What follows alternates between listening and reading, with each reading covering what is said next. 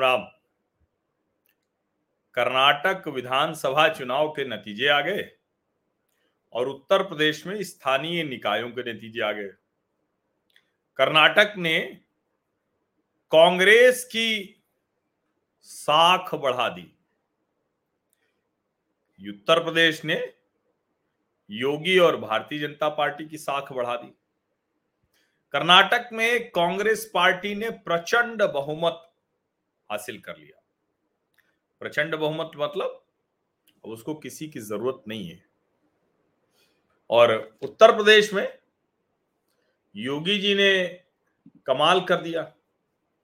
एकदम से अब कोई है नहीं उनके आगे। क्यों नहीं है उनके आगे? क्योंकि जितने भी राजनैतिक दल थे, वो सब उनके सामने राजनैतिक तौर पर मिट्टी में मिल गए। एक तो वो अपराधियों को मिट्टी में मिला रहे थे। राजनीतिक तौर पर तो राजनीतिक जो दल हैं, और मिट्टी में मिलाना मतलब किसी को मारना या किसी को खत्म कर देना उस तरह से नहीं होता है। लेकिन निश्चित तौर पर सामने वाले को उस धरातल पर मटिया मेट कर देना, ये योगी आदित्यनाथ ने करके दिखाया। विधानसभा में बोला एक बार। लेकिन कमाल की बात ये कि कर रहे हैं बारंबार। बारंबार मिट्टी में मिला रहे हैं। बारंबार मटिया दे रहे हैं।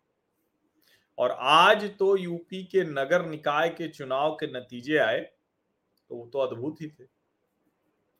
ये किसी ने कल्पना भी नहीं की थी। और इसीलिए मैं पहले उत्तर प्रदेश की बात कर रहा हूँ, क्योंकि इसके बाद कर्नाटक की बात करूँगा। और फिर 2024 के लिए क्या संकेत मिल रहे हैं, क्या कुछ बदलाव हुआ है, उसकी बात करूँगा। अब उत्तर प्रदेश में स्थानीय निकाय के चुनाव थे पिछली बार 16 में से 14 जीत गए थे। इस बार 17 महापौर के चुनाव थे मेयर के। 17 के 17 हो जीत गए। पिछली बार भी 14 भाजपा थी, दो बसपा थी। लेकिन इस बार तो 17 की 17 भाजपा हो गई। योगी जी आज जब भारतीय जनता पार्टी कार्यालय में आए तो जो उनका अंदाज था, वो भी बहुत कुछ बता रहा था। अब सवाल ये कि जो उत्तर प्रदेश ने किया, उससे इतना तो स्पष्ट हो गया कि योगी राज में जो कहें कि बेहतरी हो रही है, उस पर यूपी की जनता को पूरा भरोसा है। उसको कंफ्यूजन नहीं एक और अच्छी चीज़ रही कि एकदम खांटी कार्यकर्ताओं को भाजपा ने टिकट दिया मेयर का, एकदम। और दूसरे भी जो, जिसको कहते हैं ना कि जो और चुनाव होते हैं इसमें, नगर निगम पार्षद, नगर पालिका परिषद अध्यक्ष नगर पालिका परिषद सदस्य, नगर पंचायत अध्यक्ष और नगर पंचायत सदस्य। उन सब में भारतीय जनता पार्टी का प्रदर्शन बहुत अच्छा रहा है। अभी आप देखिए, इसको तो देख ही लेना चाहिए। ये बड़ा ज़रूरी है। ये हाँ ये नगर निगम महापौर का मुझे लगता है कि आप लोगों ने देखा तो होगा, लेकिन इतने डिटेल में कहीं शायद न देखा तो इसको जो है, यूँ कर देते हैं। ठीक है, अब ज़्यादा ठीक दिख रहा होगा ना? क्योंकि ठीक से दिखे ये बड़ा ज़रूरी है। अब देखिए, ये सत्रह, एक, दो, तीन, चार, पाँच छ सात, आठ, नौ, दस, ग्यारह, बारह, तेरह, चौदह, पंद्रह, सोलह। एक और कहा गई? सत्रह कुल थी इसमें। और ये सहारनपुर नगर निगम, ये ओबीसी के लिए रिज़र्व थी। तीन लाख उनतालीस हज़ार सतहत्तर कुल मत पड़े थे। उसमें से एक लाख चौवन हज़ार आठ सौ उन्यासी ये बीजेपी को मिल गया। समाजवादी पार्टी को मिला है बाईस हज़ार हाँ बाईस हज़ार अड़तीस। कांग्रेस को मिला है छह हज़ार तीन सौ सत्रह। बसपा को मिला है एक लाख छियालीस हज़ार आठ सौ अड़तालीस। अन्य को ये ये भाजपा जीत। गई ये हरा जो निशान है, ये जीत जाने का निशान है। नगर निगम मेरठ, ये भी ओबीसी थी अन्य पिछड़ा और। पाँच लाख चौहत्तर हज़ार पाँच सौ सतहत्तर मत। दो पैंतीस, नौ सौ तिरपन मिला भाजपा को, आधा मिला सपा को। और इसी तरह से आप देखिए तो लगभग सभी गाजियाबाद में तीन लाख पचास, कुल छह लाख से ज़्यादा के है तो तीन लाख पचास हज़ार नौ सौ पाँच ये भाजपा को मिला। सपा को सत्तावन, छह सौ आठ, ऐसे ही अलग अलग आप देखेंगे। तो बहुत ही कम कम मिला हुआ है। अभी जो बरेली में आप देखिए, जो शून्य सपा को दिख रहा था मत समझिए गड़बड़ है। दरअसल यहाँ निर्दलीय को समर्थन कर दिया था तो अन्य को देखिए, एक लाख चालीस हज़ार आठ सौ सत्तावन मिला है। बहुत कांटे के मुकाबले में वो हारा है। लेकिन ज़्यादातर जगह देखिए, हर जगह यही स्थिति है। प्रयागराज हमारा शहर जो है, देखिए, चार लाख चौरानवे हज़ार चार सौ छप्पन, दो लाख पैंतीस हज़ार सौ पचहत्तर एक लाख छह हज़ार दो सौ नवासी। ये मोटा मोटा है। और ऐसे ही जब आप दूसरे जो हैं, उनका भी विश्लेषण करते हैं तो उसमें भी सबसे बड़ी पार्टी भारतीय जनता पार्टी है, ज़ाहिर है, वो दूसरे लोग भी जीते हैं। तो अब इसको देते हैं हटा। और अब उस मूल मुद्दे पर आते हैं। और उसके लिए इलेक्शन कमीशन ऑफ़ इंडिया, ये कर्नाटक चलते हैं। अब ये चुनाव बड़ा महत्वपूर्ण है। इसको जो है थोड़ा ठीक से देखा जाना चाहिए। देखिए, कर्नाटक 224 अभी आपको इसी से पता चल जाएगा। देखिए, पैंसठ है बीजेपी 136 है कांग्रेस 19 है जनता दल सेकुलर और दो हैं इंडिपेंडेंट, यानी निर्दलीय। अब जरा नीचे आ जाते हैं, थोड़ा सा इसको यूँ कर लेते हैं। बीजेपी पैंसठ जीत गई है, इंडिपेंडेंट दो जीत गए हैं, कांग्रेस 136 एक पे लीडिंग दिखा रहा है, लेकिन 136 ही होगा। जनता दल से उन्नीस, कल्याण राज्य प्रगति पक्ष एक, सर्वोदय कर्नाटक पक्ष एक। कुल मिला के 224 में आप मान लीजिए कि बहुतायत हिस्सा चला गया कांग्रेस पार्टी को। और जरा ये वोट शेयर भी देख लीजिए। ये वोट शेयर जो है, ये बीजेपी 36 प्रतिशत है, ये देखिए।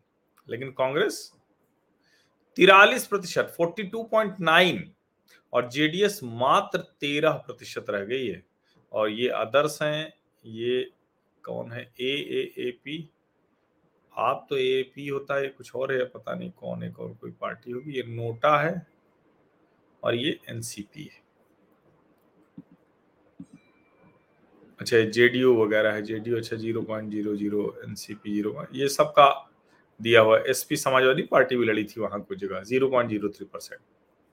लेकिन ये जो दिख रहा है ना वोट परसेंटेज, ये बता रहा है कि कर्नाटक में कांग्रेस की शानदार जीत ने नीतीश कुमार जो अभियान चला रहे थे, उस पर डाल दिया है पानी।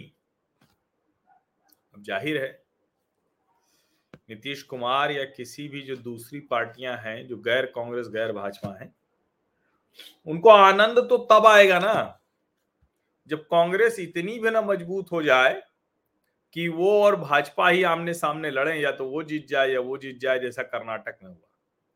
वो मध्य प्रदेश भी नहीं चाहते, वो राजस्थान भी नहीं चाहते, वो छत्तीसगढ़ भी नहीं चाहते, वो चाहते हैं बिहार, वो चाहते हैं उत्तर प्रदेश, वो चाहते हैं महाराष्ट्र वो चाहते हैं पश्चिम बंगाल, वो चाहते हैं तमिलनाडु, वो चाहते हैं केरल।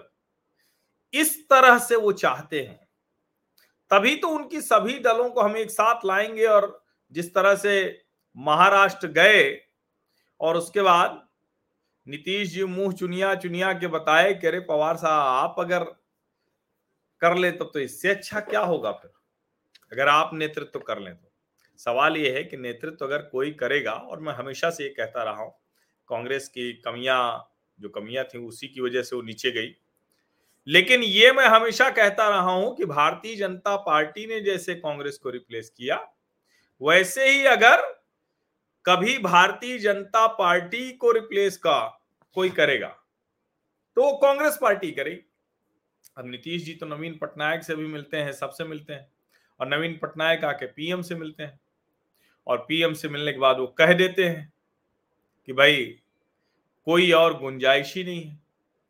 सवाल ही नहीं उठता कोई थर्ड फ्रंट तीसरा मोर्चा टाइप संभव ही नहीं है। ये वो साफ़ साफ़ कह देते हैं। और सच यही है कि चाहे जो कहें विपक्षी पार्टियाँ, लेकिन आसान तो नहीं है मामला। और विशेष करके कांग्रेस की अगुवाई के बिना तो कुछ भी संभव नहीं। लेकिन उसके बावजूद सीधे सीधे उसकी अगुवाई इसलिए नहीं कहेंगे कि अगर कांग्रेस ही अगुवाई करने लगेगी तो फिर ये सारे दल उसके पीछे चलने लगेंगे तो फिर क्यों भला किसी नीतीश कुमार की ज़रूरत होगी? अब भले ही सारे दल कह रहे हैं कि हम मिलके एक साथ लड़ेंगे और नरेंद्र मोदी को सत्ता से बाहर कर देंगे, लेकिन सच तो यही है कि नरेंद्र मोदी को सत्ता से बाहर करने के लिए वो कह रहे हैं कि हम सब मिलकर लड़ेंगे। और दूसरा, चूँकि दस साल हो गया, मनमोहन सिंह भी दस साल थे तो दस साल से ज़्यादा भला कोई कैसे रह सकता है? ये भी तर्क दिया जा रहा है। ये तर्क दिया जा रहा है कि एकदम मतलब दस साल हो गए तो इससे ज़्यादा कोई क्या होगा? लेकिन इसके पहले तो ये भी कहा जाता था एंटी इनकम्बेंसी ही हर जगह होती। कई जगह दिखी भी, कई जगह हुई भी। और इसीलिए मैं कह रहा हूँ कि ये नतीजे सबसे सबसे ज़्यादा अगर किसी को परेशान कर रहे हैं तो किसके कर रहे, किसको कर रहे होंगे? उसी को कर रहे होंगे जो कांग्रेस को मज़बूत करने के लिए, भाजपा को हराने के लिए हेलीकॉप्टर लेके पूरे देश में घूमने की कोशिश कर रहा था। यानी नीतीश कुमार। ऐसे सभी लोगों के अरमानों पर पानी फिरा होगा। लेकिन इसके आगे समझिए, चूँकि कर्नाटक में सबका वोट मिला है, वो कलिगा का वोट मिला है, दूसरे वोट मिले हैं, लेकिन ये सच है कि जो ये प्रचंड जीत है और जिस तरह से जनता दल सेकुलर गायब हुई है ये देखिए, ये रह गई है जनता दल सेकुलर। यहाँ बीजेपी ये, बीजेपी लगभग अपने वोट बैंक पे कायम है, लेकिन कांग्रेस अड़तीस से तिरालीस हो गई। दोनों के बीच में फासला सात परसेंट का हो गया और ये बहुत नीचे चले गए।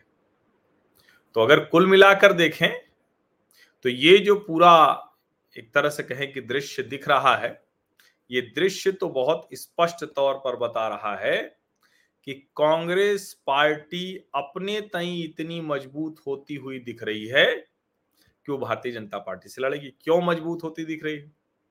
क्योंकि उसका जो आधार वोट में से एक बड़ा वोट है, जिसके लिए उसके ऊपर बहुत आरोप लगते हैं और उसने अब तय कर लिया है कि भाई पहले उस वोट कर लेकर आओ, ये सॉफ्ट हिंदुत्व तो होना बाद में कर लेंगे। चुनाव जीतने के बाद जाकू मंदिर में जाकू हनुमान मंदिर में जाके मिल लेंगे। पहले तो बजरंग दल पर बैन की बात करेंगे। और लोग कह रहे हैं कि बजरंग बली जीत गए, बजरंग दल हार गए, लेकिन ठीक है, ये सब होता नहीं है। ये जब राम मंदिर का आंदोलन भी चल रहा था, तब भी लोग कहते थे कि असली श्री राम और, लेकिन उनका मंदिर नहीं बनने दे रहे थे। तो ये बेसिक डिफरेंसेज हैं और ये राजनीति में पॉलिटिकल नैरेटिव का मसला होता है, जो ठीक नरेशन कर ले जाता है, उसकी बात जनता सुनने लगती है, वही वोट पा जाता है। लेकिन जब कोई अपने, जिसको कहते हैं ना, कामों पर टिका रहता है तो कोई कुछ भी कहे लेकिन 370 हो, राम मंदिर का मुद्दा हो, और अब वो समान नागरिक संहिता की बात भी कर रहे हैं, बहुत सी चीज़ें जो वो कह रहे हैं, वो लगभग करने की कोशिश कर रहे हैं, और ये जनता को दिख रहा है, ऐसा नहीं है कि नहीं दिख रहा है। और इसीलिए मैं कह रहा हूँ कि देखिए, ये कर्नाटक का चुनाव जिस तरह से आया है, वो भारतीय जनता पार्टी के लिए बड़ा झटका है। नरेंद्र मोदी अगर राज्य में नेतृत्व नहीं ठीक रहेगा तो नरेंद्र मोदी अपने कांधे पर खींच के हार से जीत वाले पाले में भाजपा को नहीं पहुँचा पाएँगे। जहाँ जहाँ मामला ठीक रहेगा, वहाँ एकदम बम बम रहेगा।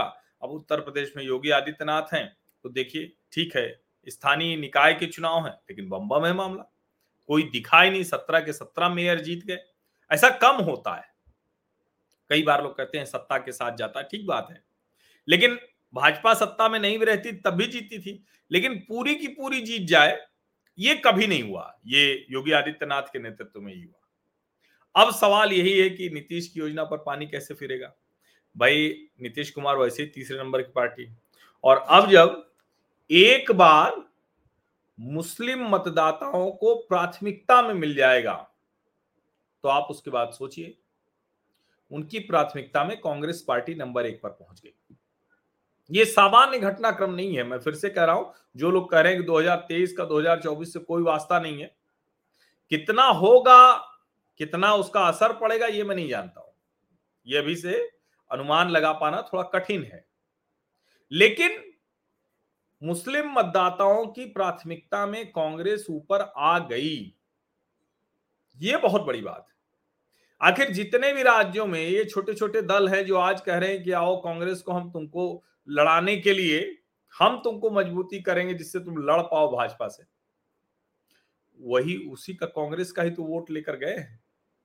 मुझे लगता है कि ये एक बहुत बड़ा बदलाव है। दूसरा, बजरंग दल पर प्रतिबंध की जो बात की है, निश्चित तौर पर भारतीय जनता पार्टी ने जो कोशिश की, प्रधानमंत्री नरेंद्र मोदी ने जो भुनाने की कोशिश की, वो उल्टा ही पड़ा उनको।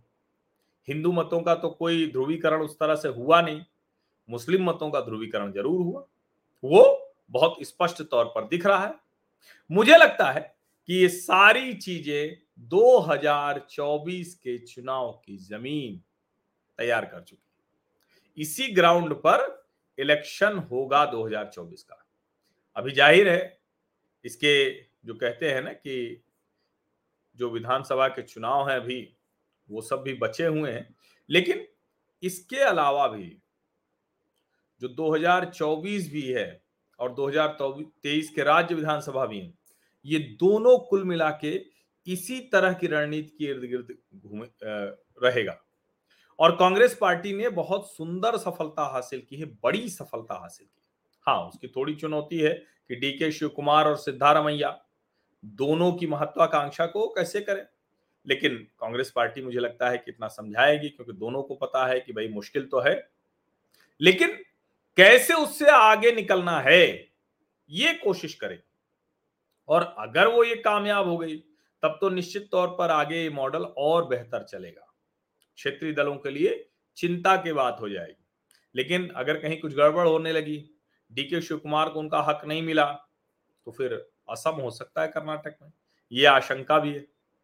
तो ऐसी कई चीज़ें हैं, लेकिन फ़िलहाल तो कांग्रेस पार्टी को उसकी शानदार जीत के लिए बधाई कर्नाटक में। योगी जी भारतीय जनता पार्टी को उत्तर प्रदेश में शानदार जीत के लिए बधाई और बाकी जिन लोगों को नैतिक जीत मिली है उनको भी बधाई। लेकिन कर्नाटक ने बहुत कुछ तय कर दिया है। बहुत सी चीज़ें राजनीतिक तौर पर बदलती हुई दिखेंगी। उसका परिणाम किस तरफ़ जाएगा, इसके लिए थोड़ा समय लगेगा। अभी तीन जो विशेष करके चार राज्य हैं, लेकिन तीन राज्य जो विशेष करके मध्य प्रदेश, राजस्थान, छत्तीसगढ़ और पूर्वोत्तर का एक राज्य तो इन पर सबकी निगाहें राजस्थान में सचिन पायलट धरना प्रदर्शन कर ही रहे हैं, पदयात्रा कर ही रहे हैं, अपनी ही सरकार को घेर रहे हैं। मध्य प्रदेश में कमलनाथ फिर उत्साहित है। उनको लग रहा है कि मामला दुरुस्त हो सकता है। भारतीय जनता पार्टी में भी और निश्चित तौर पर हर पार्टी को नया नेतृत्व तो खोजना चाहिए, लेकिन मध्य प्रदेश में भी कर्नाटक वाला हाल न करने की येदुरप्पा को हटा दिया और विकल्प नहीं ला पाए सही। और अभी सच बात यह है कि मध्य प्रदेश में शिवराज चौहान के अलावा भाजपा के पास कोई विकल्प नहीं। राजस्थान में भी वो स्थिति है। तो देखिए, बहुत कॉम्प्लेक्स मसला है। उसमें कैसे पार्टियाँ अपने आप को बेहतर कर पाती हैं, जो बेहतर कर पाएगी, वही पार्टी राजनीतिक तौर पर आगे बढ़ पाएगी। बहुत बहुत धन्यवाद शुभ